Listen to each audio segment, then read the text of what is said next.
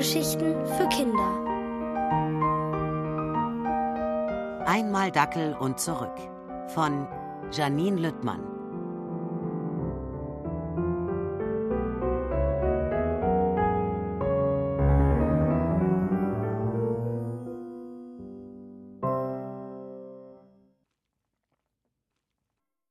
Riesenbohne und Trauerklöße.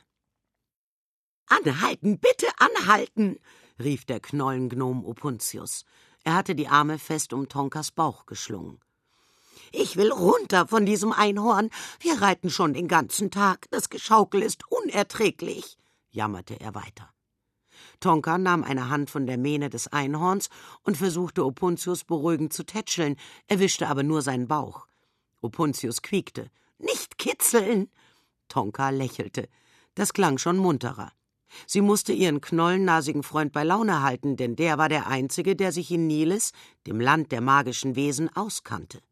Zusammen mit ihm und ihrem Bruder Oke war sie nach Niles gereist, weil die schwarze Fee Irwana nie gut Oke in einen Dackel und Opuntius Fuß in ein unförmiges Etwas verhext hatte.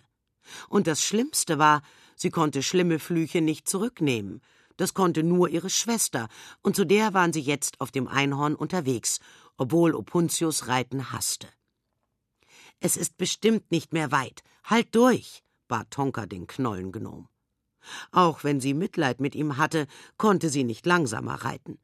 Sie hatten wenig Zeit, ihre Eltern kamen bald aus dem Urlaub zurück, und bis dahin musste sie zu Hause sein, mit einem Oke, der wieder ein Junge war. Doch noch hockte ihr Bruder als Dackel vor Tonka auf dem Einhorn, den Kopf neugierig nach oben gestreckt. Tonka folgte seinem Blick und entdeckte fliegende Schafe. Vergnügt gluckste sie. Sieh dir das an, Opuntius. Kenn ich schon, brummte der.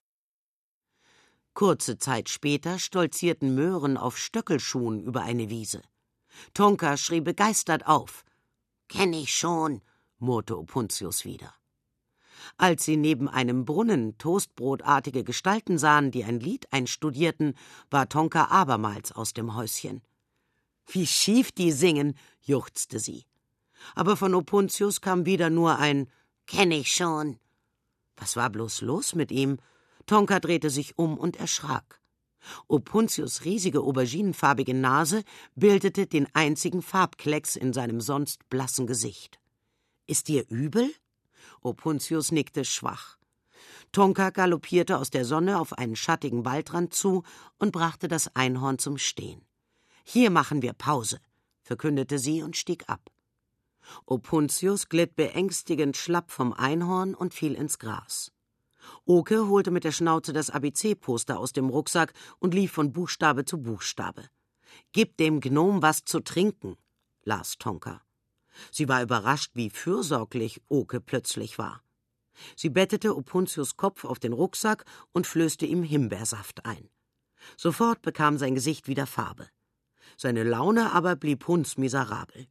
Lasst mich hier, ich mag nicht mehr. Aber das konnte Tonka nicht zulassen. Ohne Opuntius würden sie in diesem Land hilflos sein. Ein Rascheln hinter ihrem Rücken unterbrach ihre Gedanken.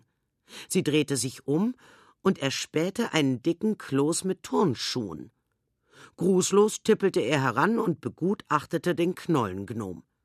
Dann wandte er sich zum Waldrand und rief Hier ist einer für uns. Ruckzuck kamen fünfzig weitere Klöße herbei. Tonka wandte sich verwirrt an Opuntius. Wer sind die? Das sind Trauerklöße, die mich holen wollen. Dich holen? Tonka war entsetzt. Aber warum denn und wohin? Opuntius schloss die Augen. Im gleichen Moment nahm das Einhorn Reiß aus. Tonka erschrak. Ging denn alles schief? Unterdessen hatten die Trauerklöße Opuntius umringt und untersuchten ihn. Einer von ihnen lupfte das Augenlid des Gnoms. Alles klar, rief er, und wie auf Kommando tauchte plötzlich eine Riesenbohne auf. Sie war dreimal so groß wie Tonka, trug ebenfalls Turnschuhe und eine Kapitänsmütze. Gestatten Sie, mein Name ist Mr. Miesmach von der Vereinigung der Trauerklöße, stellte sich die Bohne vor. Hier ist unsere Broschüre. Die Riesenbohne reichte Tonka ein Heft mit dem Titel Kloß im Hals, Wir kennen das. Tonka sah auf das Heft und dann zu diesem Mr. Miesmach. Was wollen Sie von uns? fragte sie verstört. Mr. Miesmach rückte seine Mütze zurecht und begann zu erklären. Die Vereinigung der Trauerklöße kümmere sich um unglückliche Wesen aller Art. Sobald jemand in Niles schwermütig sei, würde er abgeholt. Tonka war unschlüssig. Sollte sie das verhindern? Oder waren die Trauerklöße wirklich eine Hilfe für den unglücklichen Knollengnom? Ratlos blickte sie zu Oke. Der legte seine Dackelstirn in Falten. Die fünfzig Kloßmännchen hatten Opuntius bereits angehoben und wollten ihn wegtragen. Unsicher fragte Tonka: Macht ihr Opuntius wieder glücklich? Mr. Miesmach sah auf den Boden und murmelte: Nun, wir nehmen den Gnom in unseren Kreis auf. Dort kann er so bleiben, wie er ist. Kaum hatte er das gesagt, bellte Oke wie verrückt und rannte auf dem ABC-Poster hin und her. Tonka kam mit dem Lesen kaum hinterher.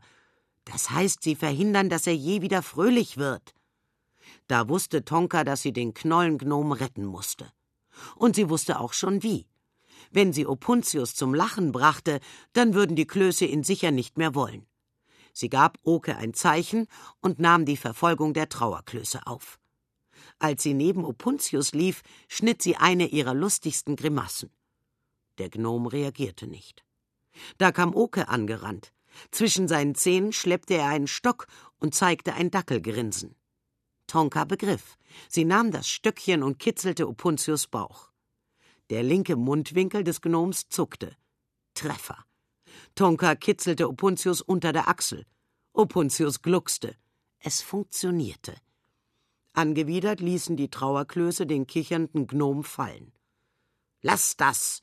herrschte die Riesenbohne Tonka an und riss sie hoch. Nun hing sie über dem Bohnenrücken und war selbst in Gefahr. Zum Glück reagierte Oke sofort. Er sprang zu Opuntius und kitzelte ihn mit der Zunge, bis der vor Lachen mit den Beinen strampelte. Mit schreckgeweiteten Augen rannten die Trauerklöße davon. Die Riesenbohne aber ließ sich nicht so einfach vertreiben. Na, warte! brüllte sie und schnappte mit dünnen Bohnenfingern nach Oke. Tonka blieb fast das Herz stehen. Doch der Dackel schlug einen Haken und die Bohne geriet ins Wanken. Beiß in sein Bein! rief Tonka und krallte sich fest. Mit gefletschten Zähnen schoss Oke auf Mr. Miesmach zu und biss zu. Die Riesenbohne stürzte und lag zeternd am Boden. Tonka hatte zum Glück rechtzeitig abspringen können.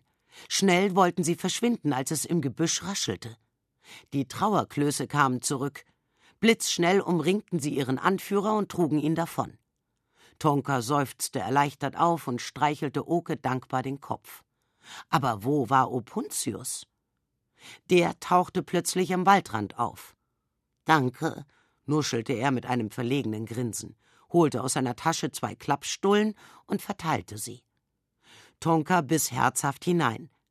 Auch wenn sie keine Ahnung hatte, wie ihre Reise ohne Einhorn weitergehen würde, eines wusste sie. Auf ihren tapferen Dackelbruder Oke konnte sie sich verlassen.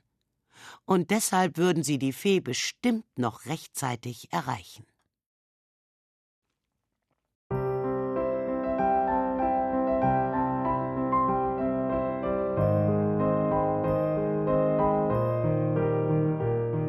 Ihr hörtet Einmal Dackel und zurück von Janine Lüttmann. Gelesen von Sandra Schwittau. Ohrenbär. Hörgeschichten für Kinder. In Radio und Podcast.